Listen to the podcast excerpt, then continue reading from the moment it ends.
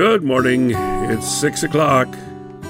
Time to get started. And it's time, of course, for our prayer time here on WHCB 915 The Blessing, WHCB Bristol Kingsport Johnson City.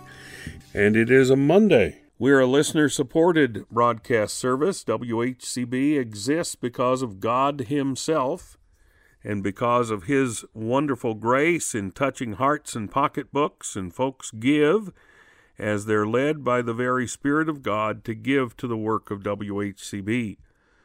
Without the gifts of God's people, we would not be on the air, and we would not broadcast 24 hours a day, seven days a week. And so, if you are inclined, if you're directed by the Spirit of God to give to the work of WHCB, we would love for you to follow God's direction and to give as He would have you to give. Here's our address WHCB 915 FM, P.O. Box 5, Blountville, Tennessee 37617. That's WHCB, P.O. Box 5, Blountville, Tennessee 37617. And if you want to go online and find us there and correspond with us there or donate there, you can do that at WHCBradio.org. That's WHCBradio.org. And we thank you, thank you, thank you for your support. We thank you for your praying for us, thinking of us, giving to the work. Thank you so much. If you have church news for us, or community news for us, or any kind of news for us, send it to us by way of our internet site, our website. Go to WHCBradio.org, WHCBradio.org, and uh, you can give us your information by email, and we are most grateful for it because that means we get to serve the public by putting the information out there. In any given year, we probably put out, oh, I don't know, 1,500, 2,000, maybe even more, uh, messages of information about uh, what's going on uh, in the community, what's going on in your church. This is taken from the uh, Ministry of the Spirit, the book by A.J. Gordon, uh, and it's um, titled Divine Life and Love Through the Spirit. 1 John 2:15 tells us, "Love not the world, neither the things that are in the world." But all experiences proves that loving not is only possible through loving, the worldly affection being overcome by the heavenly affection.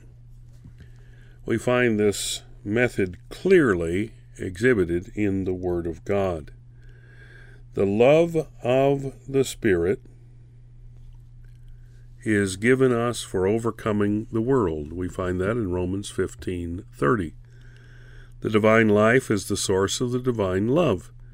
Therefore, the love that God is, uh, the love of God is shed abroad in our hearts by the Holy Ghost, which is given unto us. We're told that in Romans 5 5. Because we are by nature so wholly without heavenly affection, God, through the indwelling Spirit, gives us His own love with which to love Himself. Herein is the highest credential of discipleship. In John 15:35, Christ said, "By this shall all men know that you're my disciples if you have love one to another." As Christ manifested to the world the love of the Father, so are we to manifest the love of Christ a manifestation, however, which is only possible because of the possessorship of a common life. As one has truly said concerning our Saviour's command to his disciples to love one another, it's a command which would be utterly idle and futile were it not that he, the ever loving one, is willing to put his own love within me. The command is really no more than to be a branch of the true vine. I am to cease from my own living and loving and yield myself to the expression of Christ's love. And what is true of the love of Christ is true of the likeness of Christ. How is the likeness of Christ acquired? through contemplation or imitation? Well, some have taught that, and it's true if only the indwelling Spirit, the Holy Spirit, is behind it all, beneath it all, and effectually operative in all of it. As it is written, But we all, with unveiled face, reflecting as a mirror the glory of the Lord, are transformed into the same image from glory to glory, even as from the Lord the Spirit. 2 Corinthians 3 18. It is only the Spirit of the Lord dwelling within us that can fashion us to the image of the Lord set before us, who is sufficient by external imitation of Christ to become conformed to the likeness of Christ. No one. No one. Christ must fill us, who is the image of the invisible God, Colossians 1:15. Christ is set before us as a divine pattern, and Christ by the Spirit dwells within us as a divine life. And Christ is able to image forth Christ from the interior life to the outward example.